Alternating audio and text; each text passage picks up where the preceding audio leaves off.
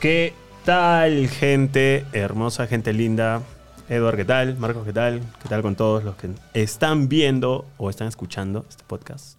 Hola, ¿qué tal? Bienvenidos a esta tercera edición del podcast de Octania. Tercera edición y penúltima de Eduard. Sí, hasta Porque aquí, se nos va. Hasta aquí llegué. bueno, el próximo... De este podcast sin nombre. Ya, bueno. Tenemos que ver cuándo vamos a grabar el siguiente porque va a estar difícil. ¿eh? Yo creo que podemos grabar uno más la próxima semana. Habría que coordinar bien tus, fechas ahí. Y ya pues ese sería el último. Y estamos en convocatoria abierta para encontrar a, al acompañante quien ocupe tu lugar. Así que, ¿qué debería tener eh, la persona que te reemplace? Ahí es una convocatoria abierta a todos los que, ven esta- los que están viendo esta transmisión y bueno, Pero- los pero que es- le vean es- después. Es importante que sea alguien de Arequipa, ¿no? Eh, sí, pues tendría que estar aquí físicamente. Bueno, a todas las personas de Arequipa que les guste hablar sobre emprendimiento, innovación, empresas, tecnología, aquí hay un espacio para que puedan dar a conocer su voz y compartir un poco de sus ideas con todos los seguidores de Octania, los pronto miles o cientos de miles, esperamos. Esperamos. Así es. Bueno, eh, vamos a empezar con el podcast. Hoy día vamos a hablar acerca de startups, acerca de Startup Perú 8G. Eh, pero eh, quisiera empezar con algunos anuncios pequeñitos. El primero es que creamos un grupo público, así que el Marcos seguramente va a compartir el link del grupo público aquí en los comentarios. También los invitamos a que nos sigan en nuestras redes sociales como Octania, Octania Oficial. Suscríbanse, den una me gusteada, compartida, activen la campanita que es importante también para que podamos eh, seguir creciendo, seguir eh, produciendo más contenido para ustedes.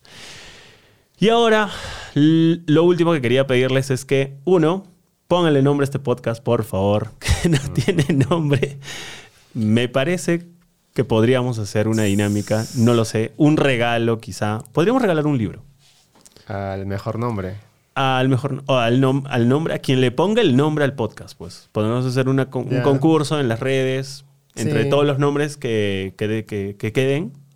Eh, y el ganador, el que el público elija en Instagram, eh, se gana un libro, pues. Ya, entonces eh, Gander aquí se está comprometiendo a, este, bueno, Vamos a regalar un vamos a libro. regalar un libro a la persona que le ponga el nombre al podcast, así que pueden dejar sus opciones en los comentarios, ¿verdad? Co- como el, el podcast pasado hablamos acerca del libro Aquí no hay reglas de Netflix, creo que podríamos regalar ese libro. Mm, Ya. Original. Original. Ya. Original. Bueno, sería muy bueno tener un nombre, al menos para Sí. terminar el año con un nombre. A mí me gusta Aquí no hay reglas podcast. Si es que existe, bueno, podríamos ahí crearle una variación, pero si es que no existe, Aquí no hay reglas podcast. Suena muy bien, Suena ¿eh? bien, ¿eh? Aquí Sí. no hay reglas. Eh, esa es, esa es mi... Lo explicamos así, pues, que salió cuando, cuando no teníamos nombre y vimos un libro. Y, y ya, pues. Sí. Esa es mi, mi opción. Dejen su eh, opción aquí en los comentarios, en su propuesta de nombre aquí. ¿O qué les parece? Aquí no hay reglas también, ¿no? Me podría entrar al concurso también. Sí, sí, sí. ¿Por qué no?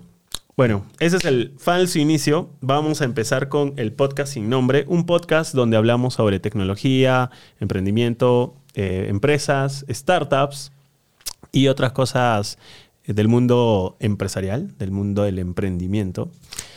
Y hoy día vamos a tocar el tema de Startup Perú 8G, porque hace unos días, el 24 específicamente, hoy es, bueno, cuando se está grabando este podcast, ya han pasado un par de días desde que se publicaron las bases preliminares del concurso eh. Startup Perú 8G, generación 8G, que dicho sea de paso tiene una historia interesante. ¿ah?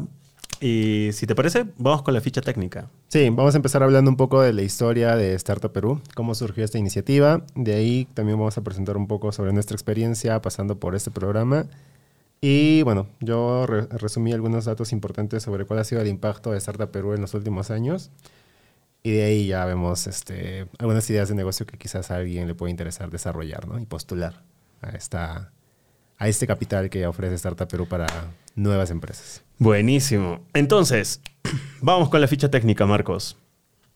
Startup Perú, por si no lo sabías, eh, ah, nació o se formó, se creó, fue lanzado el 29 de diciembre del 2013 por el Ministerio de la Producción.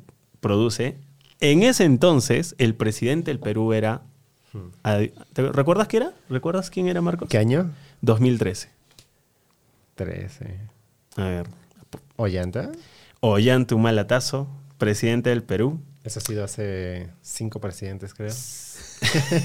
Bueno, si contamos a Mercedes Araoz, serían seis presidentes. Seis presidentes. Hace seis presidentes. se Hace lanza seis presidentes se lanza Startup Perú. Eh, en la primera generación de Startup Perú, en el 2013, bueno, más adelante vamos a, a hablar más eh, sobre ello. Otros datos del 2013. eh, en español, en la radio sonaba Vivir mi vida de Marc Anthony. Volví a nacer de Carlos Vives. Y te pintaron pajaritos de Yander y Justin. Que creo Da- que es esa de te pintaron pajaritos. Datos relevantes para entender el contexto en el cual surge este importante programa, ¿no? Claro. Y en inglés sonaba en las radios Get Lucky de Daft Punk, dato no menor. eh, Breaking Ball de Miley Cyrus. y eh, Blur Lines de Robin Thicke and Pharrell Williams. Y Wake Me Up de Avicii. Esa sí tenía que meterla. Muy bien, muy bien. Por favor.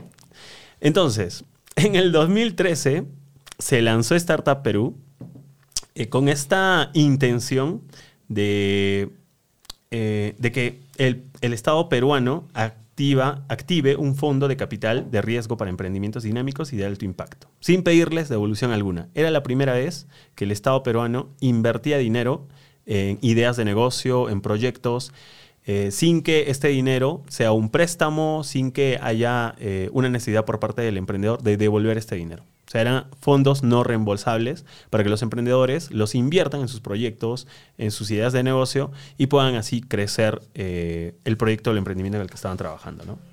Sí, de hecho creo que sol- solo este concepto de fondos no reembolsables para algunas personas es como que nuevo, ¿no? Y, y, o sea, creo que cuando hablaba de esto con algunos amigos pensaban de que era más como un préstamo Sí. eh, y que, que en algún momento tenían que devolver. Pero en realidad justamente fondos no reembolsables significa que no tienes que devolverlo, ¿no? Hay otras condiciones para que lo ejecutes de forma correcta, pero este no es un préstamo, ¿no? Y han pasado ocho años desde su lanzamiento. Eh, en sí, el primer año deberíamos cantarlo como el 2014, ¿no? Porque se lanzó dos días antes de que termine el año, el 2013. Eh, y bueno, la primera generación de Startup Perú salió en el 2014. ¿Cuál, ¿Cuáles crees tú que son las startups que ganaron el 2014 Startup Perú y que aún siguen, siguen vigentes? ¿Tienes alguna por ahí? ¿Sabes? ¿Sabes de alguna? Si me das exactamente dos minutos, puedo buscar en Google y darte la respuesta. Pero ahorita no me acuerdo, no me acuerdo de, ninguna. Mientras vas, buscas eh, startups de la primera generación que aún están vivas, yo te voy a dar las incubadoras que ganaron eh, la primera generación de Startup Perú. Una es muy, una muy querida por nosotros, que es la aceleradora UTEC Ventures, en alianza con Harvard y el MIT. Ganaron justamente esa primera generación y actualmente es la aceleradora más importante del país, aceleradora en la cual nosotros eh, fuimos parte en su octava generación. También ganó BioIncuba, eh, relacionado a la Universidad Cayetano Heredia, en alianza, en alianza con Eurobiomed de Francia y la Universidad de Concepción de Chile, la CIDEPUC, eh, en alianza con la Universidad del Paraíso de Chile, y el Centro de Innovación y Emprendimiento de la Universidad Nacional Mayor de San Marcos, que ahora me parece que es la 1559, bueno, le pusieron un número, ¿no? Eh, le cambiaron el nombre a la incubadora en alianza con el Centro Europeo de Empresas Innovadoras de Elche y la CREAME de Colombia. Entonces, Edward, ¿tienes las startups que ganaron esta primera generación? Claro que sí, ¿cómo olvidar esos resultados tan Ahí importantes 2000, para el ecosistema? ya, según, según Google, vemos que en la primera edición de Startup Perú fueron 23 las startups ganadoras. 12 en emprendimientos eh, innovadores y 11 en emprendimientos dinámicos y de alto impacto. La lista es muy larga, así que creo que no vale mucho la pena mencionar una a una. Pero de todas estas, o sea, no sé si tú... ¿Tienes la lista ahí o, o no? Eh, tengo la lista. Ya. Mira, así rápidamente. O sea, yo aquí reconozco a Joinas. Ya, Joinas. Creo que es la más, la más grande. la más, digamos, re- la más conocida. reconocible. Joinas salió en la primera generación. Hace unos años eh, recibió inversión por parte del grupo RPP. Y me parece que es la, la que más ha crecido, porque después tenemos a la boletería.pe, Arte Manifiesto, que también eh, creo que están vivas todavía, pero no han crecido mucho.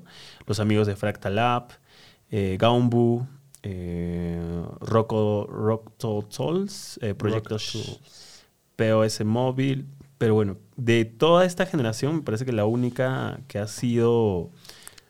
Bueno, que ha tenido un crecimiento destacable ha sido Joinas. Bueno, hasta donde conocemos, ¿no? Hasta donde conocemos.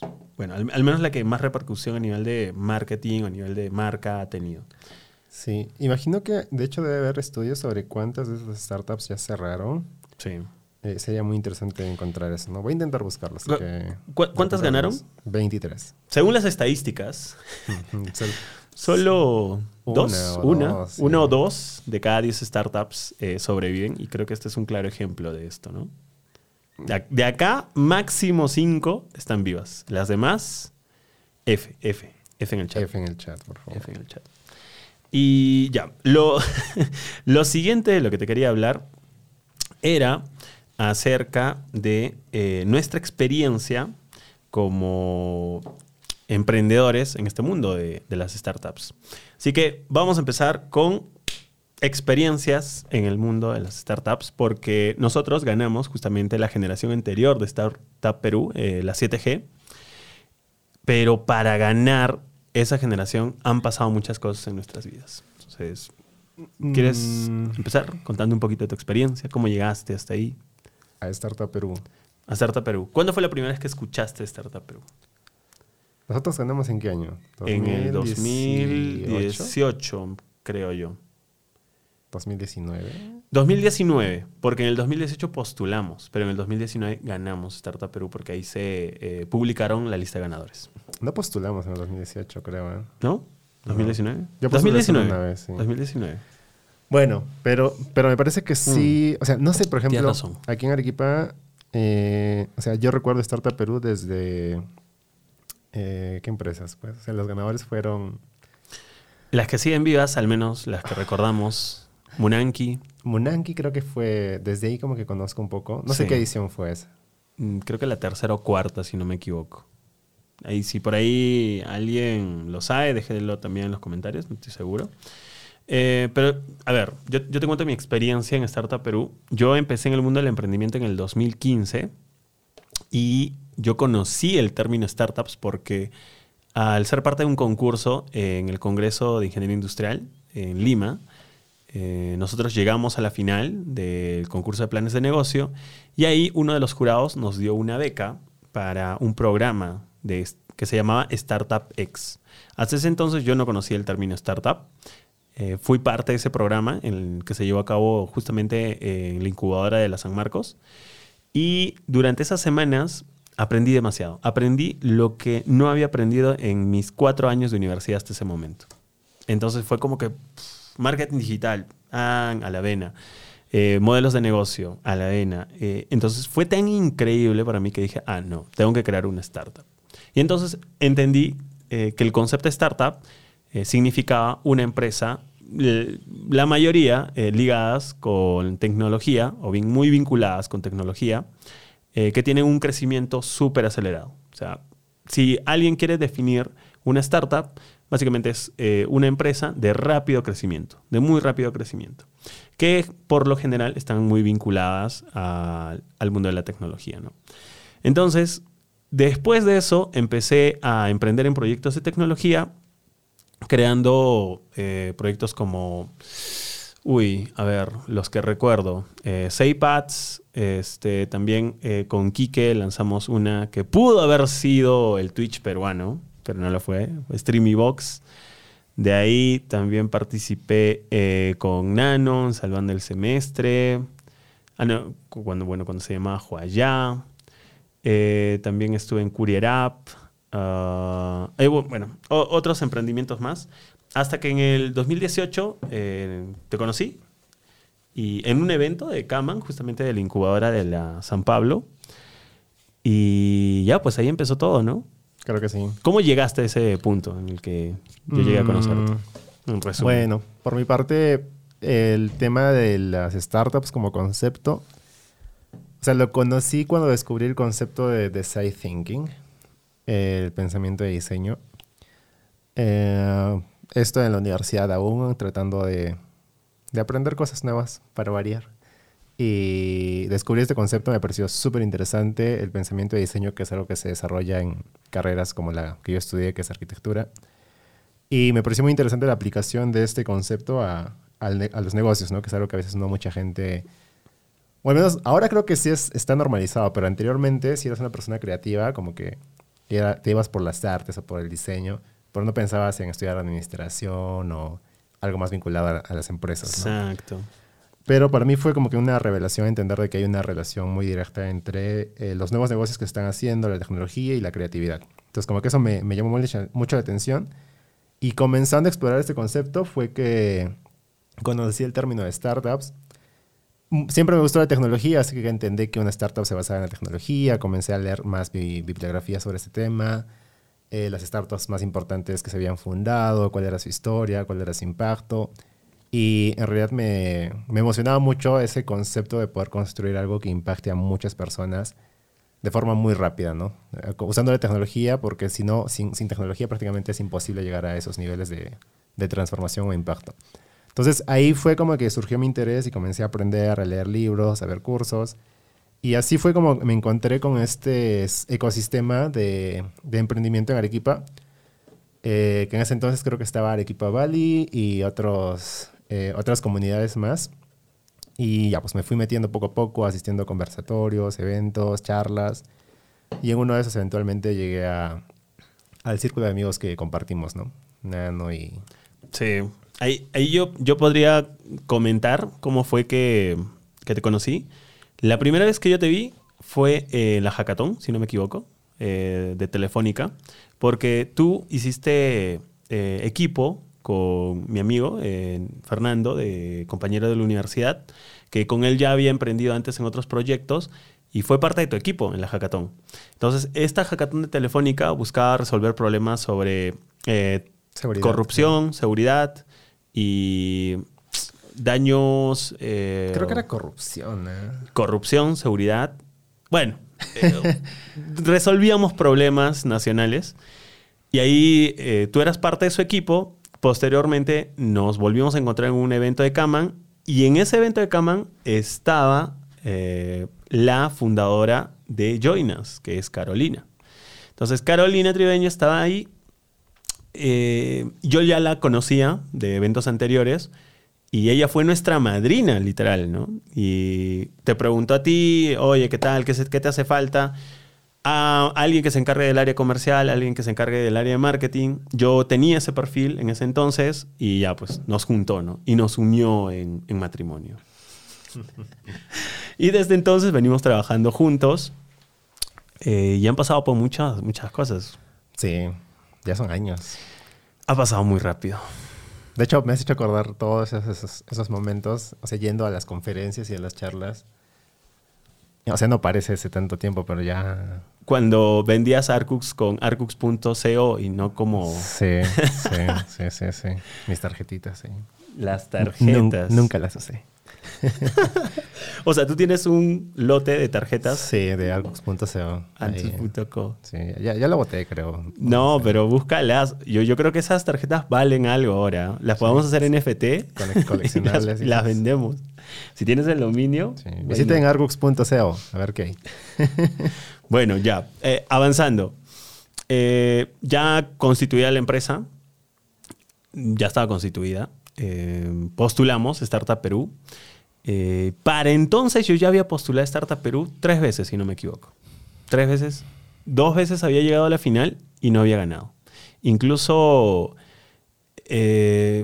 tengo una larga lista de derrotas en concursos de emprendimiento, pero creo que es algo que no me desanimó en ningún momento. O sea, seguí intentando, ¿no? Y creo que es algo también que podría comunicarles a todos los que están viendo esto, de seguir intentando, ¿no? Porque desde el 2015, 2016, en el 2017, este, bueno, fundé la incubadora de mi universidad justamente porque yo no sentía apoyo por parte de mi universidad. No sé si ustedes también que están ahí eh, sienten esto, pero muchas veces están buscando ayuda para crear su negocio, su emprendimiento. Hace poco, en un evento en Lima, eh, uno de los asistentes también lo pidió, ¿no? Eh, era un médico, un doctor, un cirujano, que sabía muy bien de su chamba, sabía muy bien todo hacer las cosas que él hace, pero no entendía cómo funcionaba el mundo de los negocios. Entonces, sí, pues hace falta que alguien te ayude ¿no? en ese aspecto. Y por eso fundamos la incubadora y después, ya en el 2018, este, mientras andaba con otro proyecto, eh, empezamos eh, Argux y creo que nos ha ido bastante bien hasta ahora, me parece.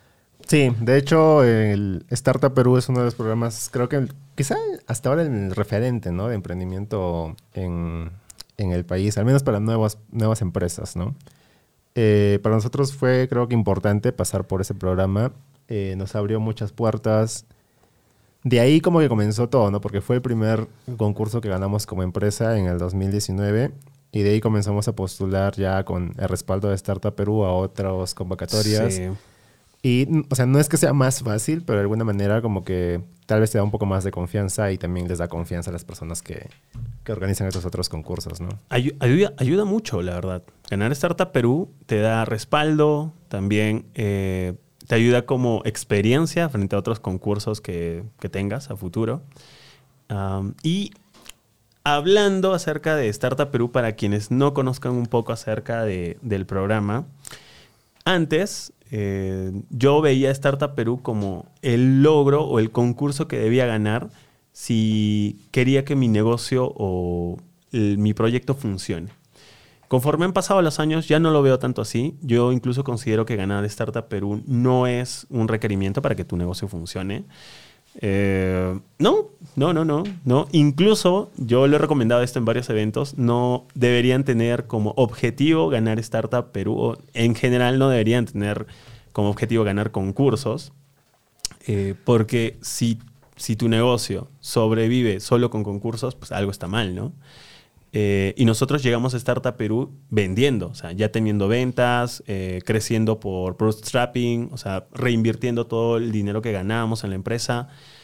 Y, eso te ayuda muchísimo, porque si tú llegas a Startup Perú solo para ganar el concurso y se te acaba la plata del concurso, ¿qué haces, no? Si tu negocio no está vendiendo, no se sostiene por sí solo, eh, no va a funcionar a largo plazo.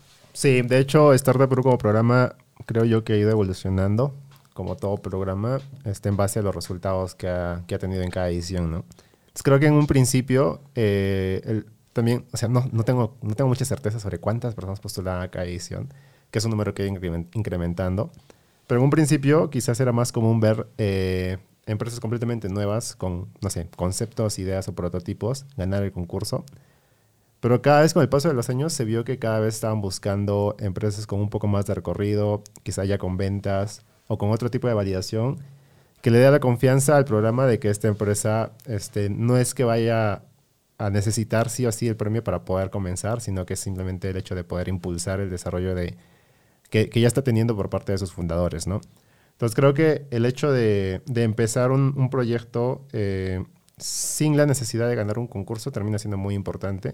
Y de hecho es un respaldo para que después puedas ganar los concursos, ¿no? Entonces, eh, a todas las personas que estén viendo esto y que estén pensando en postular a Startup Perú, no deberían esperar a ganar el concurso para para comenzar su empresa, sino que ya deberían estar haciéndola y tratando de mostrar o de llegar a este punto con tracción, ¿no? Que puede ser ventas, usuarios, este, no sé.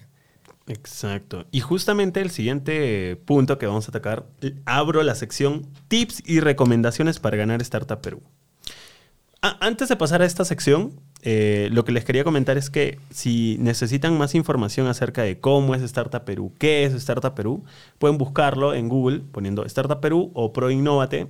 Y como les indiqué, ya se han publicado las bases preliminares, tanto del concurso de emprendimientos innovadores, que es un fondo que da hasta 50 mil soles a los proyectos, y el de emprendimientos dinámicos de alto impacto, con fondos de hasta 140 mil soles no reembolsables que no se devuelven para tu negocio emprendimiento. Entonces vayan a Proinnovate o vayan a startupperu.p y revisan las bases. Y si también quieres ser parte de nuestro grupo, hemos creado un grupo público en WhatsApp.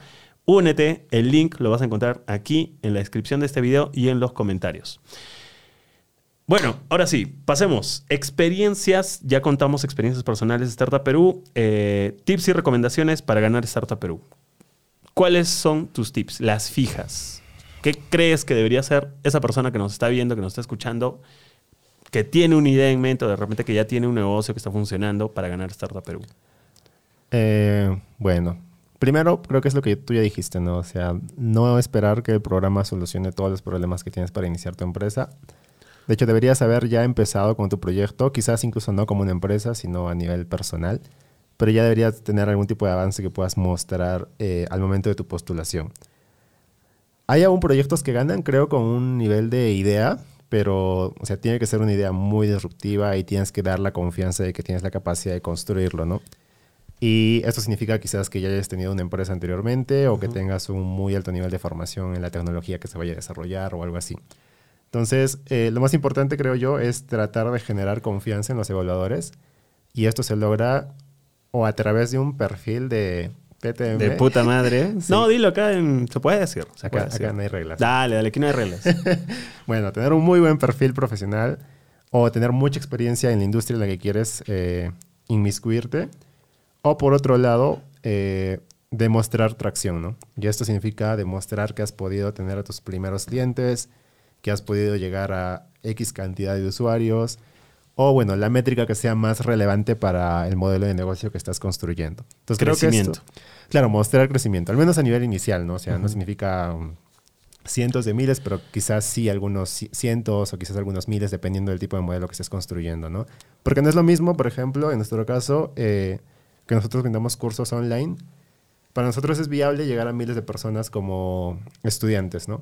Pero si fuéramos una empresa B2C, que trabajamos con empresas, quizás tener 10 empresas nuevas cada mes sea suficiente para tener un crecimiento importante. Exacto. Entonces, ahí o también- una gran empresa. o una gran empresa, ¿no? Entonces, ahí el tema de la métrica varía mucho según el tipo de startups que estés creando y cuál sea el modelo de negocio, ¿no? Pero pienso yo que lo más importante es tratar de tener las herramientas necesarias para que el jurado eh, que vaya a evaluar tu propuesta confíe en que vas a tener la capacidad de ejecutarlo bien. Buenazo. Eh, yo resumiría ese tip como ve al concurso con crecimiento. O sea, no significa que, tiene, que, tenga que ser ventas.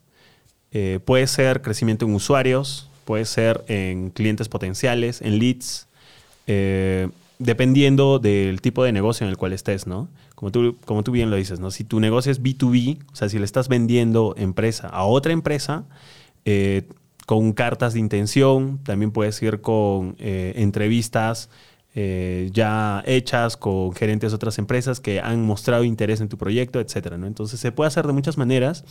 Incluso algo que me gusta mucho es cuando los emprendedores arrancan algo sin tener nada. O sea, con un producto mínimo viable que lo pueden vender en preventa, por ejemplo. Y es así como empezaron muchos emprendedores. O sea, sin tener nada, eh, se lanzaron a la piscina, nadaron fuerte y funcionó. Ah, bueno, a veces funciona, a veces no. Pero creo Sí. que lo importante es hacer, o sea, hacer cosas. Sí, de hecho, para cerrar esa idea, eh, una de las cosas más importantes que toda la audiencia debe tener muy en claro es que realmente cada vez se necesita menos capital para empezar una empresa, ¿no? Eh, hay algunas empresas que sí, por su modelo de negocio y por la forma en la que funcionan, necesitan una inversión fuerte, sobre todo cuando son cosas físicas, creo yo. Eh, pero la gran mayoría, y sobre todo prácticamente todas las digitales, se puede empezar con un prototipo muy básico y a muy bajo costo, ¿no? Entonces, aquí lo más importante es tomar la decisión correcta y tratar de validar la idea por los medios que sea posible al menor costo y la, de la forma más rápida. Una vez la idea es validada y que tienes, ya tienes suficiente confianza como para decir, ah, mira, esto es un problema real, hay gente que quiere esta solución, etcétera. Ahí ya depende de ti cuán rápido quieres ir, ¿no? Porque también, este, si estás convencido de que es un problema importante y que tienes una solución correcta, puedes invertir todo lo que tengas, tus ahorros, lo que quieras para hacer que eso funcione más rápido. O puedes tomártelo con calma, que también es otra forma de hacerlo, pero no sé, depende de cada uno, ¿no? Del perfil que tengas. Ujú. Pero al final, el, el punto importante es de que no se necesitas una gran cantidad de dinero para comenzar, o al menos para validar tu idea de negocio.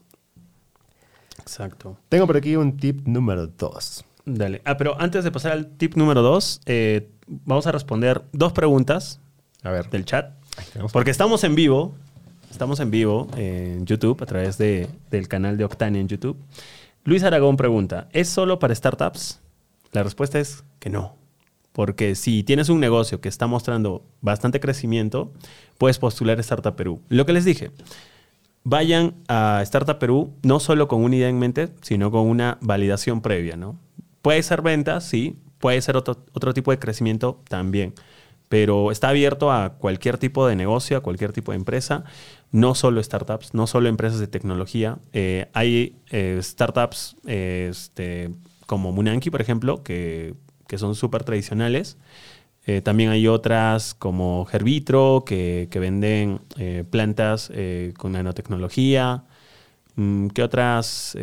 Por ahí Surf, bueno, que bueno. Mm, bueno, hay distintos tipos. Sí. sí. Así que si tú tienes una idea o negocio, eh, puedes postular Startup Perú sin ningún problema. Ah, y tampoco tiene que estar eh, mm, registrada como empresa. O sea, me refiero a que no tiene que estar constituida como empresa. Tú puedes postular con tu negocio a, título personal. De hecho, les, los invitaría a que revisen las bases Sí. Porque realmente no hemos leído a detalle todas las bases, así que quizás ahora sí, pero no creo. No creo. pero no creo. sí. Bueno, justo con relación a esa pregunta iba mi tip. Y es que si quieren postular a Startup Perú y tener una oportunidad de ganar este premio, tienen que asegurarse de que el modelo de negocio que están presentando eh, sea, por decir una palabra, ambicioso o muy grande, ¿no? Como que su meta como empresa sea realmente grande y que además tenga, por supuesto, lógica y que sea como que muy atractivo para cualquier persona que vea esa empresa, ¿no? Entonces, creo que sí es, sí es, sí es válido que una empresa que vaya a postular no sea quizás de súper alta tecnología, eh, pero es muy poco probable que, por ejemplo, no sé, una, no sé, se me a la mente una cafetería sencilla o una peluquería no creo que tenga oportunidad de ganar el concurso, salvo que tenga un modelo de negocio que lo haga escalable y, que apunte a un, mercado muy grande, no solo en Arequipa. Y de hecho, justo eh, quería mencionar esto porque muchas veces cuando he visto pitches de, de nuevos emprendedores, no sé por qué pasa, no sé si pasa en Lima, pero en provincia siempre veo que el mercado que ofrecen es, es el mercado de su ciudad. Sí. Entonces, como que hacen el pitch y dicen, nosotros vamos a hacer la aplicación más grande de Arequipa, de, no sé, de búsqueda de, casas o de mascotas. Y, es un error porque, o sea, es, natural que piensen en solucionar primero el problema en su localidad, que creo que está bien, en algunos casos puede que esté bien, eh, pero eh, a estos concursos deberían ir con una idea mucho más ambiciosa, ¿no? O sea, si estás creando, no sé, un buscador de propiedades, no lo vendas como el mejor buscador de propiedades de Arequipa, porque muchas, incluso de repente alguno de los jurados ni siquiera es de Arequipa, ¿no? Entonces ni siquiera conoce muy bien cómo es el mercado ni nada de eso. Tienes que venderlo sí o sí como una solución mínimamente nacional, o sea, si a nivel nacional con un mercado muy grande o idealmente a nivel global, ¿no? Entonces, no quiero construir el mejor buscador de casas en Arequipa, quiero construir el mejor buscador de casas de toda Latinoamérica o de todo el mundo, ¿no? ¿Por qué no? Entonces, como que tienes que ir con una idea que tenga ese tipo de, de impacto, no solamente en, tu ciudad, puedes desarrollar la idea, sí, pensando en que la primera, la primera etapa va a ser en, en, Arequipa o en la ciudad donde te encuentres, pero de ahí sí tienes que tener muy claro que tu meta no es llegar ahí, sino comerte el mundo literalmente, ¿no? Entonces, una de las cosas más muy importantes es que, es que te asegures que estás presentando un proyecto que tenga un modelo de negocio muy atractivo. Exacto. Eh, entonces, ese tip lo podríamos resumir como no apuntes al mercado local, apunta a un mercado mucho más grande. Si estás en Lima, apunta al menos al mercado peruano, al mercado latinoamericano. Y si estás en Arequipa, con mucha más razón, porque el mercado arequipeño es súper pequeño. Entonces, al momento tú de, llegar a esa etapa, tienes que apuntar a, un mercado mucho más grande, ¿no? Por ejemplo, nosotros eh, con Arcux apuntábamos a un mercado latinoamericano en ese entonces, a todo el mercado de habla hispana, eh, y actualmente, eh, para nuevos concursos, estamos apuntando a un mercado mucho más global, incluyendo también eh, el mercado en inglés y el mercado en portugués. Entonces, chicos, súper importante que apunten a un mercado mucho más grande que el de su ciudad local. Muy bien. ¿Tienes otro tip que quieras compartir? Claro que sí. Dale, dale, Tengo todos, Gander. Dale, estamos acá. Vamos media hora de programa. Tenemos media hora más. Pero, bueno, está bien, voy, sigo.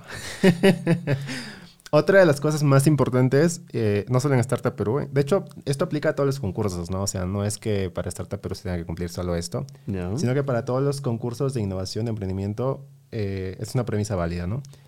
Otra de las cosas que son muy importantes y que de hecho en todos los programas lo repiten y lo repiten y lo repiten, pero es porque es importante, es el pitch. El pitch. Aprender a pitchar. que, bueno, para quienes no conocen el término, significa aprender a presentar de forma efectiva la idea de negocio que están creando.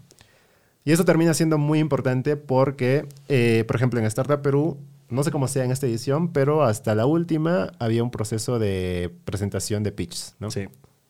Y era prácticamente la etapa final, o sea, puede que presentes muy bien los documentos, eh, tu presentación, tu postulación esté bien armada, pero llega el momento del pitch y es uno de los momentos más decisivos de todo el proceso, porque ahí quizás ya no están evaluando tanto los datos técnicos de la idea, porque eso es algo que ya se puede leer incluso en, la postulación, pero ahí lo que están evaluando es a los emprendedores como personas, ¿no?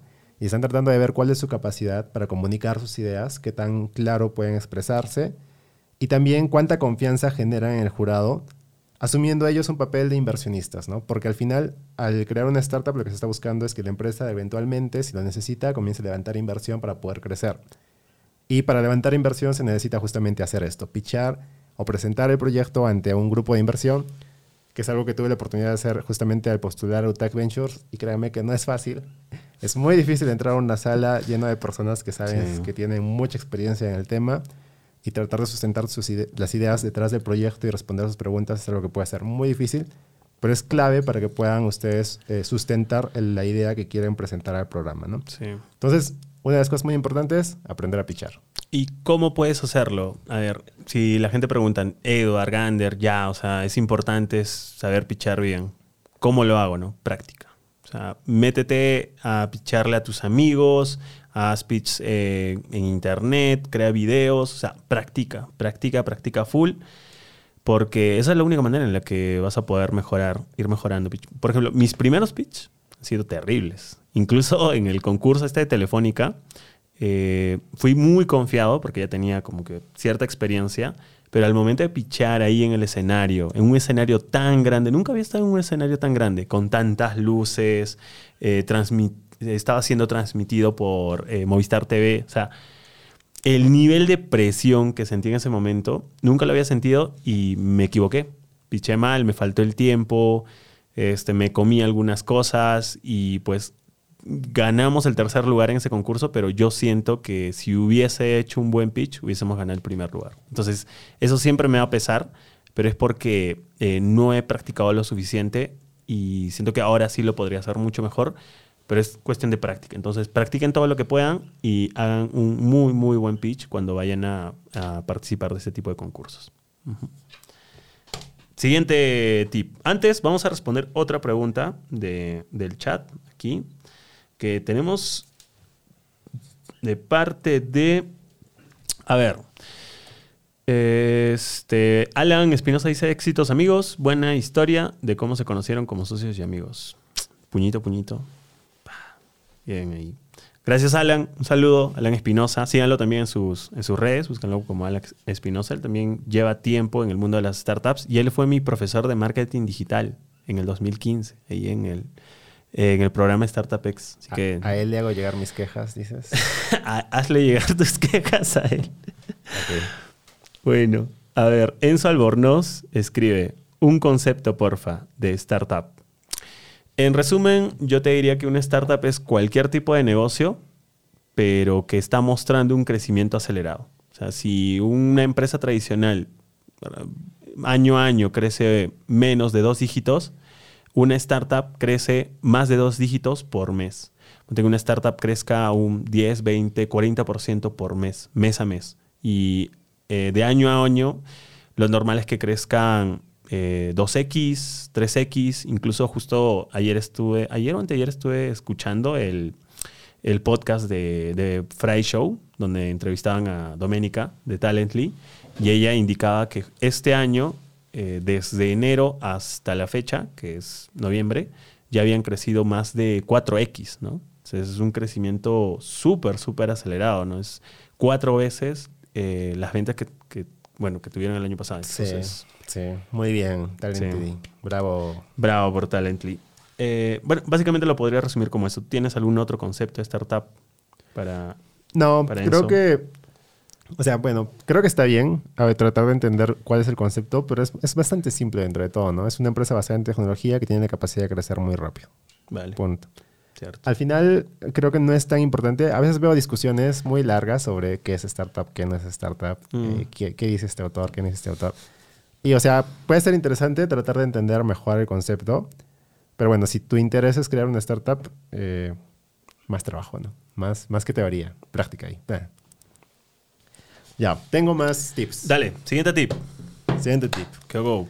Vamos. Eh, otra de las cosas que son más importantes, creo yo, al momento de, de presentarse a estos concursos es tener un gran equipo.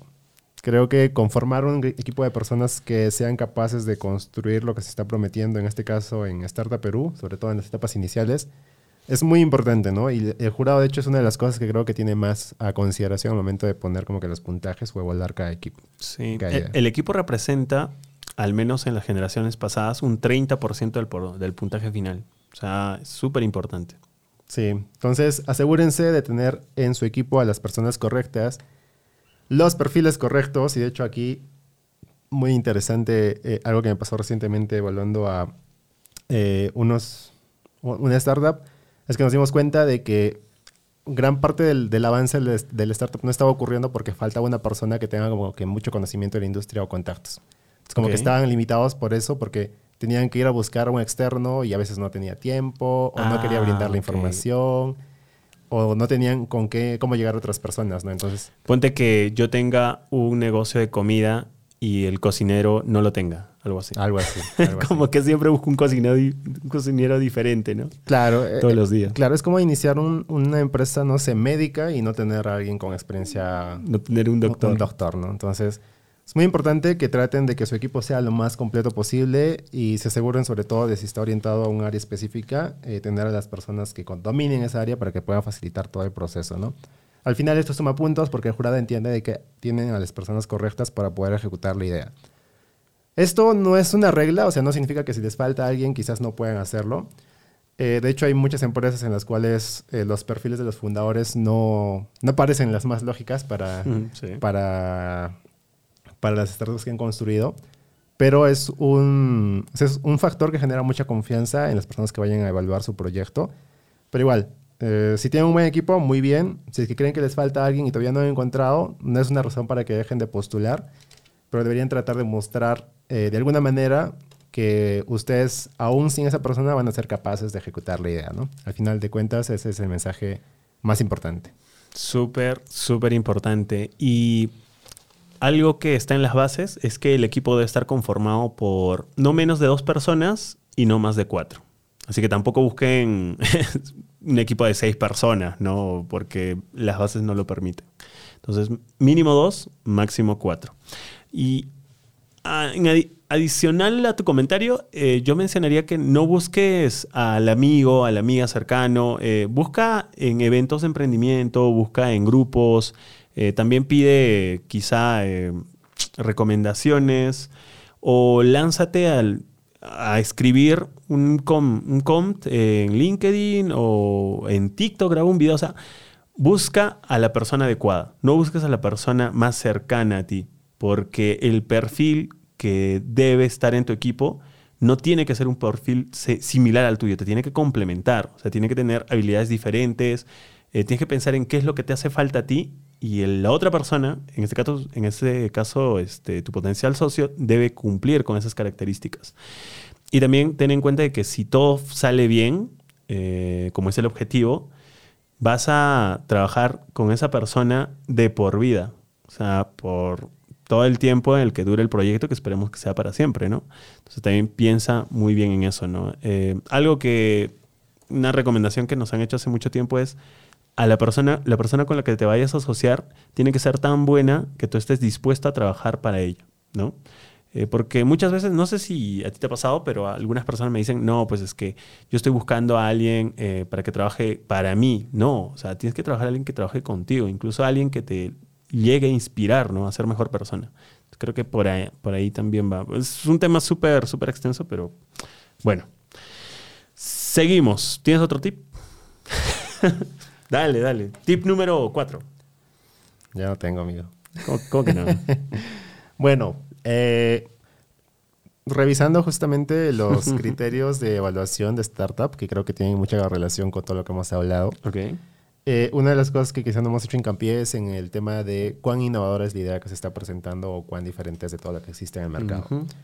Entonces, eh, aquí es muy importante tener en cuenta y ser honestos con nosotros mismos si es que estamos haciendo algo que ya, se- ya, ya se está haciendo, quizás en el Perú o en otros países, o es algo que es realmente nuevo y que hemos podido validar. Eh, en realidad es frecuente encontrar empresas parecidas, o sea, un montón de e-commerce, un montón de plataformas de e-learning. No sé si conoces otro tipo así de, no sé cómo decirlo, commodities o, no sé, pro- propuestas, propuestas frecuentes. Ok.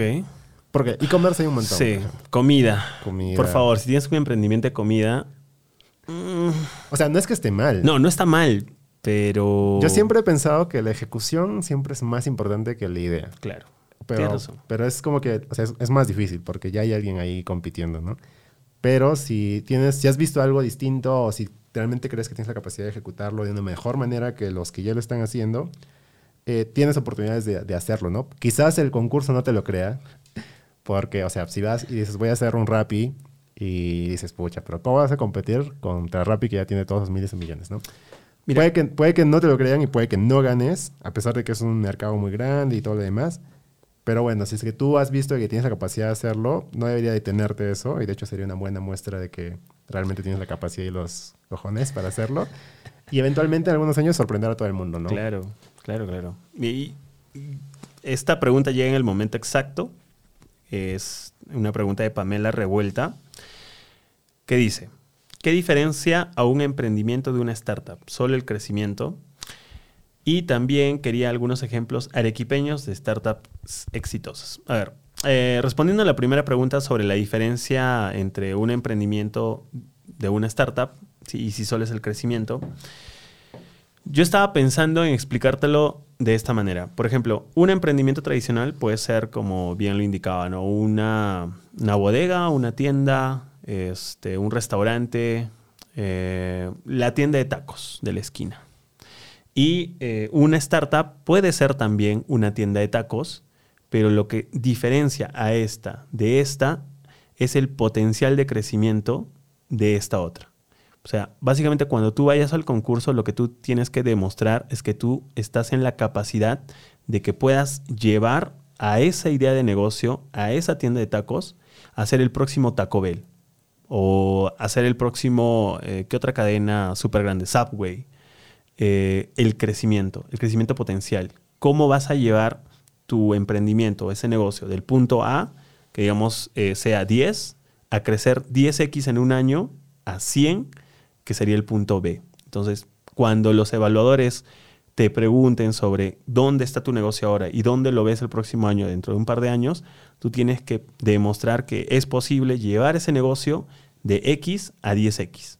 Básicamente es eso. Por eso tiene que, tienes que pensar en que el negocio en el que estás tiene un potencial de crecimiento. Y por eso lo mencionábamos anteriormente también, no solo debes enfocarte en, en un negocio local.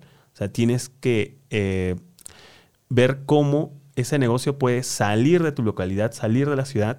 Y de la misma manera que funciona aquí en Arequipa, por ejemplo, puede funcionar en Lima, en Bogotá, en Santiago, en Buenos Aires, porque de eso se trata una startup, de crecimiento acelerado, de... Por eso también los fondos de inversión, ¿no? Y eso también es una muy buena noticia, porque desde hace ya varios años se está invirtiendo muy fuerte en tecnología y este año se están batiendo todos los récords de inversión seguramente los próximos años también van a llegar fondos de inversión muy grandes a invertir en este tipo de negocios y empresas. ¿no?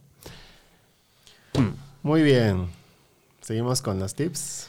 ¿Tienes otro? Bueno, yo puedo sacar muchos, así. Dale, dale, dale. Me invento, amigos, me invento. No, mentira. Ya. Bueno, eh, eh, creo que este es el último que se me viene a la mente. Eh, y quizás, o sea, voy a, voy, a, voy a decirlo con mucha delicadeza para que no se malentienda. Dale, dale. Pero creo que el, el- Micro abierto, aquí no hay reglas. Mm, Bueno. Creo que una, otra de las cosas que puede ayudar a una persona a ganar el concurso eh, es, por decirlo de alguna manera, el networking. Eso no, no significa que tengas que ser amigos de los jueces o, o algo así. De hecho, siempre es anónimo, o sea, nunca se ¿Qué ha pasado? Ha pasado. No, de hecho, o sea, de hecho nunca se sabe quiénes son los jurados, Sí. sino hasta la instancia final ya creo, cuando te evalúan porque están ahí. Eh, pero eh, el networking es muy importante por la siguiente razón. Y es que el ecosistema de emprendimiento y de startups no es tan grande. O sea, no es que existan miles de startups y miles de, de emprendedores aquí en Arequipa.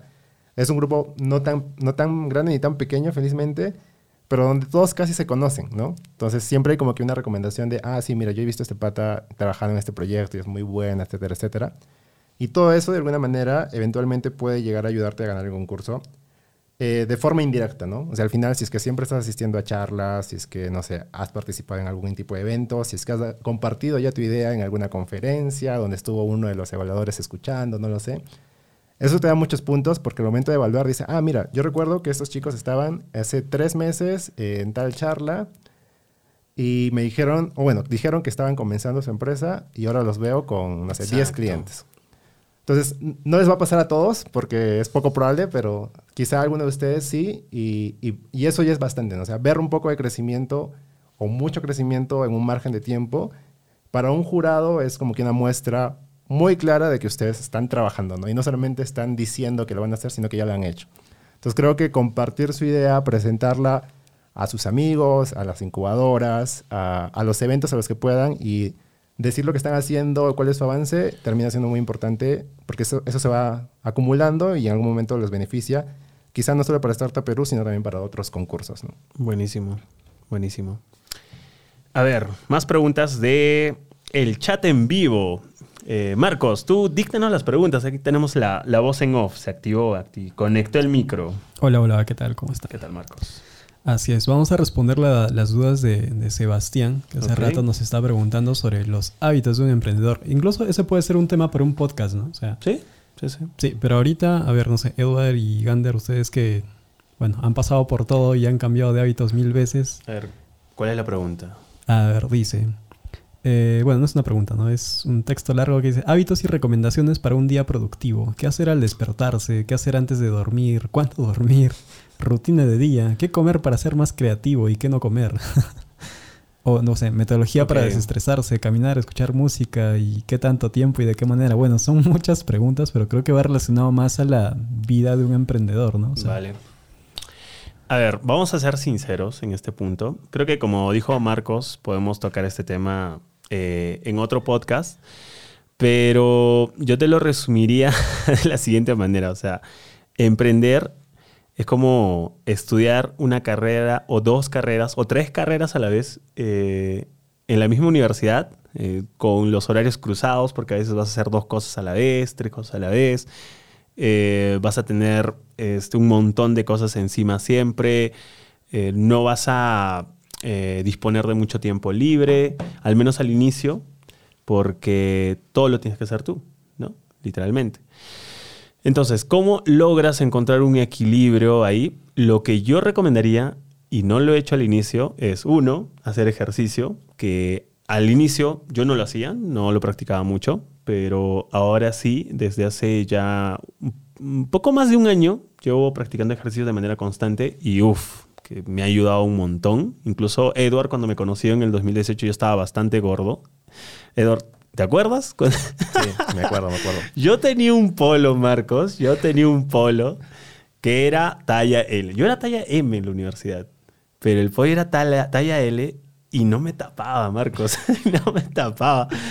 Estaba bien gordo. Y eso pues te quita productividad, te quita performance, eh, incluso la manera en la cual eh, afrontas los problemas, ¿no? Porque esa es otra cosa. Cuando tú eh, empiezas a emprender, los problemas, mientras más grande el negocio, el startup, y mientras más grande la empresa, los problemas no desaparecen. Los problemas crecen con el emprendedor y crecen también con la empresa. Entonces, los problemas se hacen más grandes, hay muchos más problemas eh, y es importante encontrar un equilibrio, ¿no? Eh, entonces, lo que yo recomendaría y lo que estoy haciendo ahora, que no lo hice al inicio, es, uno, dedícale tiempo a tu salud.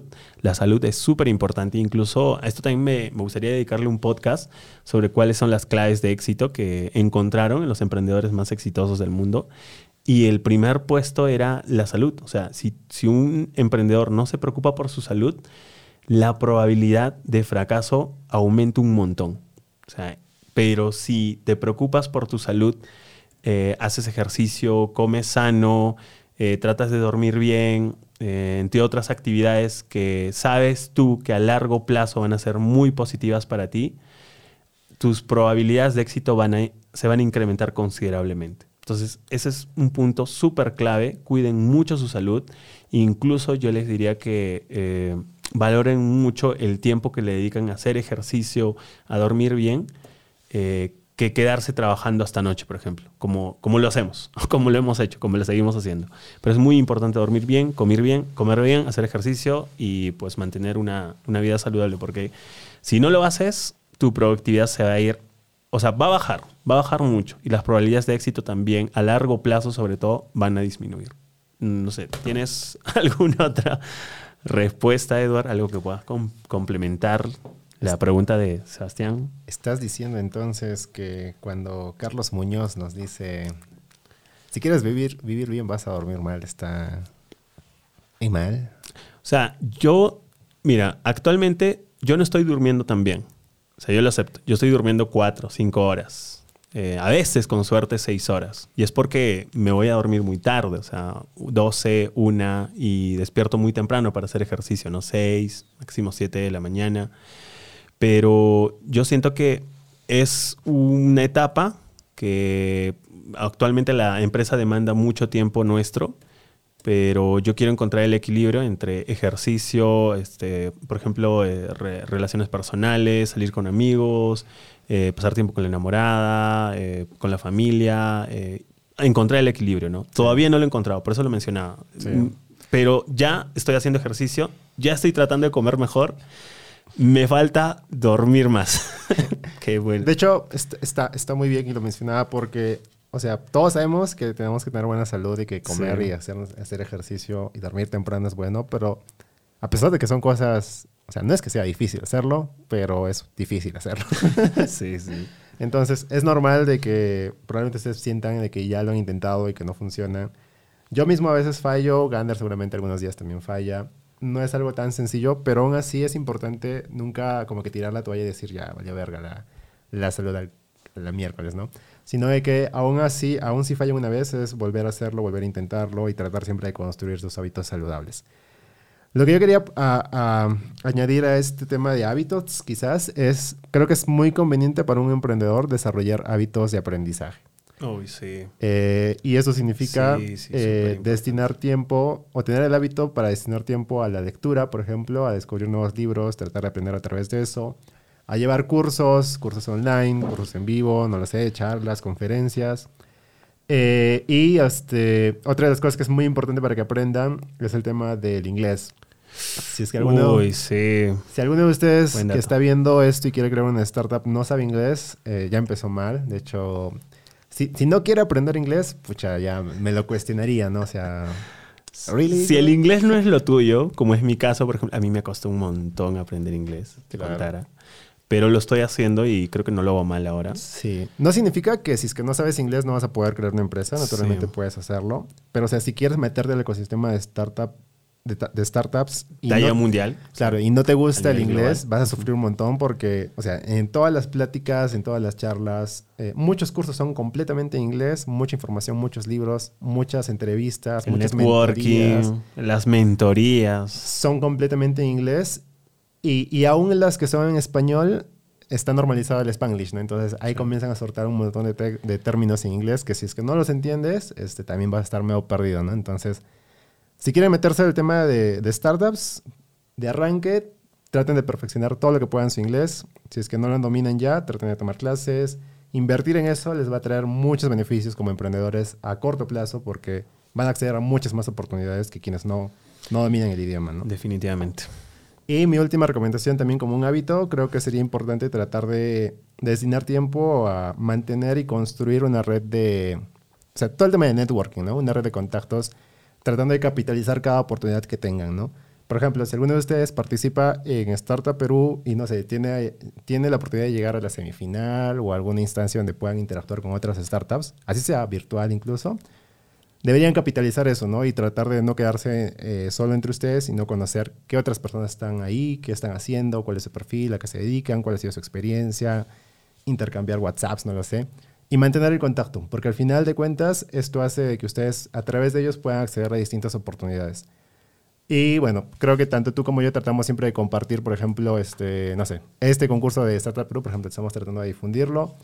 Y así lo hacemos con nuestros amigos, ¿no? Si es que vemos una convocatoria de, no sé, un concurso internacional para ciertos fondos en ciertos lugares, no sé, si es EdTech, buscamos a los chicos que tienen EdTech, si es algo FinTech, igual. Entonces tratamos de compartir esas oportunidades y en general el ecosistema funciona así, ¿no? Entonces es importante tratar de hacer parte y tratar de aportar también a, Sí, a todo ese, a ese sistema. Definitivamente. Y bueno, acá ya para cerrar este, la pregunta, comentario de Esteban, en- donde nos pide hábitos y recomendaciones para un día productivo, qué hacer al despertarse. ¿Qué haces al despertarte, Eduardo? Es una buena pregunta. Bueno, mi, mi ritual completo. ¿Sí? Bueno, o sea, yo despierto y tomo agua. Ok. Tengo un vasito siempre al lado de la cama. Ahí, que lo dejas un día antes, la noche anterior. Sí. Ok, ok. Apunten, apunten ahí Eh, los datos. de ahí, mm, bueno, junto valor por unos cinco minutos en cama. de ahí hago ejercicio, alrededor de 40 o una hora. Y de ahí ya pues, me doy un duchazo, preparo mi desayuno. Últimamente le dedico más tiempo a preparar mi desayuno. Y ahí ya comienzo con las reuniones del día con el daily. ¿no? Dale. Mi rutina se parece mucho, la tuya. Yo no tengo un vaso al lado, eh, porque bueno, no tengo mesita de noche, así que tengo que salir a la cocina a conseguir agua. Pero básicamente yo me despierto y últimamente me estaba despertando temprano, antes de las 7, sin alarma. O sea, yo no pongo alarmas. Eh, an- al inicio lo hacía, pero ahora no. Mi cuerpo automáticamente se despierta antes de las 7, seis y media. eh, bueno, si me quiero despertar un poco más temprano, ahí sí pongo la alarma. Eh, al despertarme lo que hago, eh, algo que me ha funcionado es yo tengo palabras motivadoras para mí mismo, ¿sabes? Son como, ¿cómo les dicen? ¿Quieres compartir eso? Afirmaciones. Con, con la audiencia. Eh, no sé, si ellos quieren, yo lo puedo compartir en un próximo podcast para que... Marcos quería decir algo, creo. No, entonces mantras, o sea, Mi- Mantras, exacto, tengo mantras, ¿sabes? Eh, y eso lo he empezado a utilizar hace, hace poco. Pero bueno, eh, otro día compartiré el porqué. Eh, tengo mantras, eh, entonces eso me motiva a mí a levantarme, me levanto, no pasó mucho tiempo de despertarme a levantarme. O sea, lo, lo hago rápido y tiendo la cama. Claro. Tiendo la cama. Ese- me parece tan importante tender la cama porque esto también lo leí en un libro, que al despertarte tú tienes que iniciar tu día con una victoria. Y una victoria simple, sencilla, es el de tender tu cama. Tendiste tu cama, ya te quitaste un problema encima. Porque no tender la cama puede ocasionar muchas cosas. Uno, desorden, ah, estrés, eh, que al momento de irte a dormir digas, puta madre, tender la cama, ya, y te metes debajo, etcétera, ¿no? Entonces, yo tiendo la cama. Después, eh, medito. Al inicio, hace muchos meses atrás, meditaba solo cinco minutos. Ahora estoy tratando de incrementar ese eh, tiempo. Idealmente, yo quiero llegar a meditar una hora. Ah, ese es mi objetivo el próximo año. Lo estoy haciendo por 10 minutos y de ahí ya me voy a, a hacer ejercicio. ¿no? En este caso, me voy a hacer CrossFit. Eh, regreso, desayuno. eh, no, no, le, no le doy mucho tiempo al desayuno, debo aceptar, pero debería darle más tiempo al desayuno. Desayuno y empiezo a trabajar. Al menos esa está siendo mi, mi rutina ahora. Ah, ahora estoy empezando a tomar café, pero café pasado, ¿no? Café tostado, pasado, en una cafetera que, que me, acaba- me acaban de regalar. Y saludo, mi amor. Este, pero el café sin azúcar, café tostado, es muy rico. Eh, y ya he dejado de tomar café en bolsa. Y eso también creo que me, me ha ayudado muchísimo a, a valorar muchas otras cosas que antes no hacía, ¿no? Entonces despierto y empiezo muy bien. Y eso me ayuda a empezar el día con mucha energía. Entonces, creo que eh, Sí. esa está siendo mi rutina ahora, pero puede mejorar, ¿no? Le puedo in- ir incluyendo cosas que creo que todavía me faltan ahí. Sí, creo que al final de cuentas eh, me parece muy bien mencionar la pregunta porque, o sea, incluso trasciende un tema personal, ¿no? Porque podrías pensar que esto solamente es una cuestión de cada uno, pero al final estaba pensando de que nosotros, por ejemplo, en la empresa lo que estamos haciendo es construir hábitos, pero a, a nivel de equipos, ¿no? O sea, Sí. no, no, ya no, ya no tanto personas, aunque al final son personas todos, ¿no? Pero, eh, o sea, es lo mismo, ¿no? O sea, tratar de mejorarnos como personas eh, o esforzarnos en mejorarnos como personas, más tarde se puede traducir en tratar de mejorar como empresa y como equipo, ¿no? Porque ese es el mismo interés, ¿no? O sea, nosotros nos preocupamos de alguna manera porque nuestro equipo esté sano. Tratamos de hacer cosas dentro de lo posible, trabajando en remoto para que puedan, no sé, estimular un poco que hagan ejercicio, que se alimenten sano, mencionarlo constantemente, que tomen agua. Eh, también tratar de controlar un poco el tema de sus horarios para que no duerman tan tarde, o sea, plan como mamás, intentando ahí un poco de tratar de ayudarlos dentro de lo que se puede, ¿no? Porque al final no tenemos control sobre sus vidas. Pero es lo mismo, ¿no? O sea, una, una persona trata de construir hábitos para mejorar eh, como persona y las empresas hacen lo mismo, pero ya eh, ahí se llama como que la cultura de la empresa y la forma en la que ocurren las cosas, ¿no? Entonces, es muy importante tratar de entender cuáles son nuestros hábitos y tratar de mejorarlos, porque se van a dar cuenta que después van a poder aplicarlos en sus compañías. ¿no? Buenazo. Sí, pero como les dije, es un tema súper extenso. Esperamos po- poder tocarlo en un próximo podcast. Y así que vamos a retomar el tema de hoy, que es el de startups y el de Startup Perú. Startup Perú 8G. Vamos Eh, a- Marcos. Vamos a recibir llamadas de la audiencia, dice Marcos. ¿Llamadas? ¿Sí? Marcos? ¿Tenemos llamadas? No, no, no. ¿Tiempo? Ah, Mar- Marcos dice que, que ya, ya es hora. ¿Ya es hora? ¿Ya es hora, Marcos?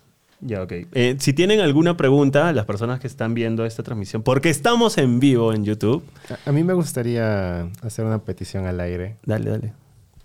Quisiera, quisiera pedir a la audiencia si les gustaría que usemos, o sea, es que participe más Marcos, pero con una voz, ¿En off? no, con una voz así del marcianito. Con un filtro, Con, dices. con un filtro, claro. Ah, puede ser. puede como, ser. como farandulín.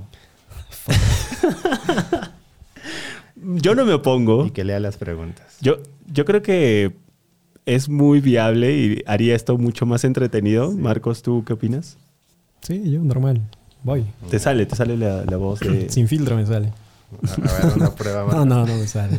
Bueno, entonces para el siguiente episodio vamos a tener aquí- Vamos a pedir, pídanle a Marcos en los comentarios que eh, busque un efecto de audio para que pueda leernos las preguntas en vivo con una voz diferente, una voz particular. La voz del marcianito. Así que quien va a leer las preguntas de ahora en adelante es Marcos. Y el siguiente, en el siguiente podcast vamos a escuchar cuál es la voz de. Marcos. Lo siento, creo que me salí ligeramente del tema. No, hay que ponerle también un nombre a ese personaje. No sé, piensa en un nombre, Marcos. Desde la próxima semana, desde el próximo podcast, dejará de ser Marcos y para- pasará a ser Va a tener su alter ego, dices. alter ego. Muy bien, muy bien. Muy bien, Interesante. buenazo. Eh, ah, no nos queda ninguna pregunta. De hecho, estamos también cerca de la hora, o ya en la hora. Sí, Ya sí, muy sí, sí, pasados, sí, no sí, sé. sí, sí, sí. Ya. Entonces, Eh, yo, yo quisiera cerrar este pod- podcast eh, saludando a todas las personas que se han conectado y también a las que van a escuchar o ver este podcast posteriormente. En especial a las que dejaron un comentario o pregunta, como son Luis Aragón, Alan Espinosa, un abrazo, Enzo Albornoz, eh, Sebastián, eh, también está Pamela Revuelta. Un, un saludo especial a todos ellos y pues esperamos también tenerlos en el próximo podcast. Ah, cierres, eh, anuncios y, y, y el cierre de este podcast. sí, bueno, a ver si es que revisas. Bueno, te- te- teníamos que hablar de ideas de negocios. Ah, ideas de negocio para o una startup. Ya. ¿Vamos a tener tiempo? ¿Tenemos tiempo, Marcos? ¿O cinco, Cinco minutos? Ya, cinco minutos. Eh, ¿Tienes alguna?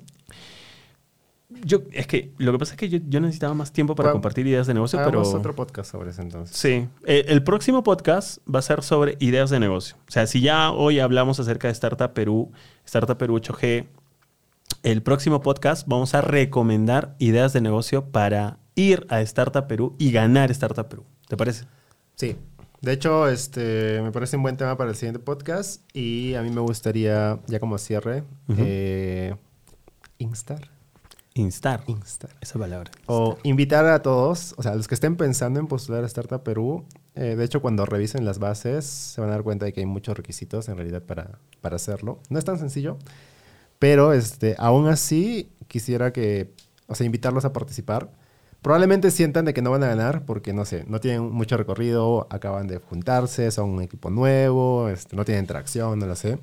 Pero aún así termina siendo muy importante que, que, que apliquen, porque solo, solo en el hecho de aplicar van a aprender un Van a montón aprender un montón. de cómo, o sea, cómo es que tienen que estructurar su, su idea, qué información les piden. Eso les va a ayudar a tener más claro más adelante en qué enfocarse. Y este, también, si es que, no sé, los evaluadores llegan a ver su idea, es muy chévere. De hecho, me acuerdo también de Doménica cuando, cuando Sí. se habla de esto, de que, o sea, a veces puedes puedes pensar de que no vas a ganar. O sea, si tienes mucha suerte y, no sé, hiciste algo bien, puede que sí la ganes aún sin, sin, o sea, sin pensarlo, ¿no? Como una sorpresa. Pero si no, este, también te queda uno el aprendizaje de haber postulado y en segundo lugar, eh, si es que revisan tu proyecto, siempre hay como que un recuerdo de, ah, mira, estos chicos están creando, no sé, eh, un nuevo e-commerce para mascotas, ¿no? Eh, lo acaban de empezar, pucha, yo creo que no, este, no va a funcionar este proyecto porque son muy jóvenes, no sé. Y si el otro año este, yo llego o este jurado llega y ve ese proyecto y ya no es solo una idea, sino que tienes, no sé, una página web, Claro. ya, clientes. tantas ventas y todo lo demás, se va a acordar de que, ah, mira, este proyecto estuvo o postuló hace tanto tiempo y, y ahora están así, ¿no? Entonces, eh, es como que un- algo más Es un fuerte. gran paso. Es como un registro, ¿no? Y esto yo recuerdo muy bien que me lo mencionó Dome cuando postuló, creo, a YC. No sé si es que siga postulando, pero recuerdo en ese momento. A que- 500. No, a YC. Güey, sí, ok, ok. O sea, no sé si estoy recordando mal. Pero, o sea, lo que me dijo fue de que, o sea, me hizo, me hizo reflexionar sobre eso, ¿no? De que aún aplicando, porque llevan su registro, pues, o sea, ven, Arcux, no sé, aplicó este año, aplicó el siguiente y ven como que el crecimiento de Sí. cada año. Y luego comparan, ¿no? Si realmente la empresa está creciendo o no. Y ese track de haber postulado anteriormente termina siendo bueno. Es al un final, ¿no? respaldo, es un Claro, gran respaldo, claro. ¿no?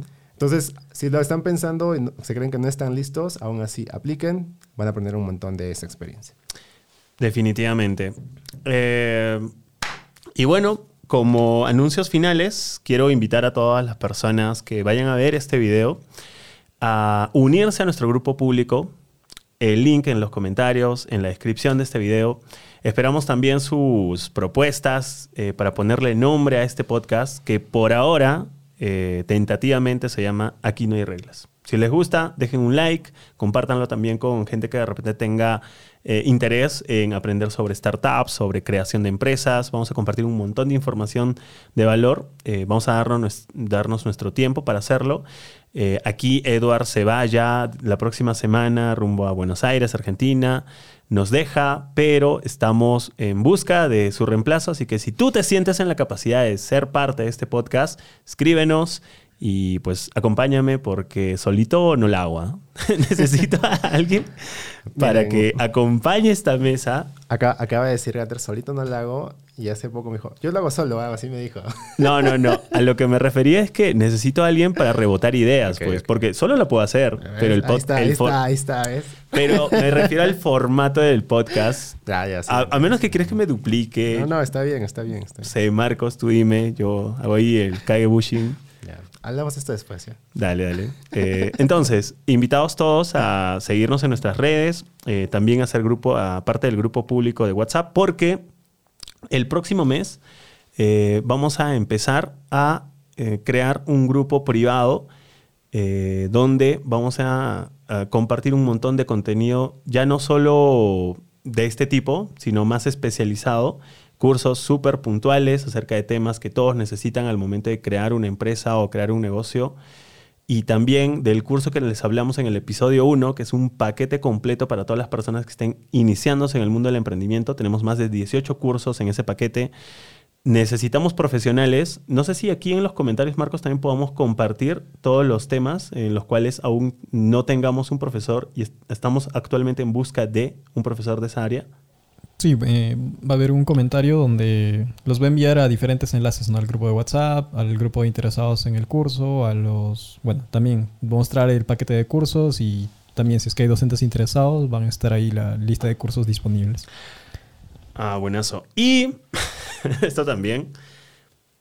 Si tú eres de Arequipa o de alguna ciudad cercana a Are- Arequipa, eh, ponemos a disposición todo este estudio, toda la infraestructura de Arcux y de, para que tú puedas crear tu propio curso online. Si tú estás interesado en crear un infoproducto, un eh, curso sobre cómo fabricar cerveza artesanal, eh, sobre un curso... eh, cómo diseñar páginas web, un curso, Marcos, un curso sobre inversiones en criptomonedas, inversiones en el metaverso. ¿A- ¿Algo que se te ocurra, Marcos, por ahí? No, no sé, o sea, puede ser mil cosas, o sea, solo basta que tengas la especialidad en algo. O sea, si es que tienes especialidad como docencia, sería muchísimo mejor, pero si no, igual nosotros te enseñamos todo el método que hemos, eh, todo el know-how que ya tenemos, ¿no? O sea, todo el método que usamos para crear cursos. Así es. Entonces estamos en la convocatoria de crear nuevos cursos con profesionales o emprendedores como tú. Escríbenos eh, por inbox, contacta con nosotros y también como lo dijo Marcos, ahí en el link vas a poder encontrar un enlace a un formulario para eh, justamente que puedas hacer esto. Eh, creo que ya con eso cerramos. Con eso cerramos. Eh, recuerden suscribirse. Si están viendo esto en, en YouTube, darle la Activen la campanita. campanita. Sí. Unirse al grupo de WhatsApp también va a estar seguramente en uno de los comentarios. Preparar su aplicación para Startup Perú. No lo dejen para el último momento. Es un error frecuente. Agéndenlo. es. Destídenle tiempo. Y háganlo bien. Y nada, síganos también en Instagram. A mí me encuentran como Eduard Espinosa con doble Z. Y a mí como Juan Gander, arroba Juan Gander. ¿Y, cómo está Octania? Arro- Octania. arroba Octania Oficial. Octania Oficial en Instagram, entonces. Muy bien, creo que es todo. Podemos cerrar este podcast. Un y- aplauso para todos, un aplauso para Marcos. Bravo. Vamos, vamos. Muy bien. Hasta el próximo podcast. Ah, y un comentario preguntaba, ¿cuándo va a ser el próximo podcast? ¿Cuándo va a ser el próximo live? Lo vamos a eh, comunicar a través de nuestras redes sociales, así que atentos, De atentos hecho- a nuestras redes. Ahora, de hecho, esto tenía que salir el lunes. Ahora va a salir. Eh, O sea, ya salió, ya. O, o lo vamos a borrar de YouTube. bueno, Bueno, hablamos después. atentos a las redes. Ya. Listo, gracias por su tiempo, chicos. Un placer poder compartir con ustedes. Y nos vemos en la siguiente edición de este. En el próximo episodio de este podcast, titulado hasta el momento, Aquí no hay reglas. Aquí no hay reglas. Nos vemos. Chao, chao. Chao, chao. Hasta el próximo episodio. Vamos. ¿Qué tal? ¿Ya cortaste? ¿No?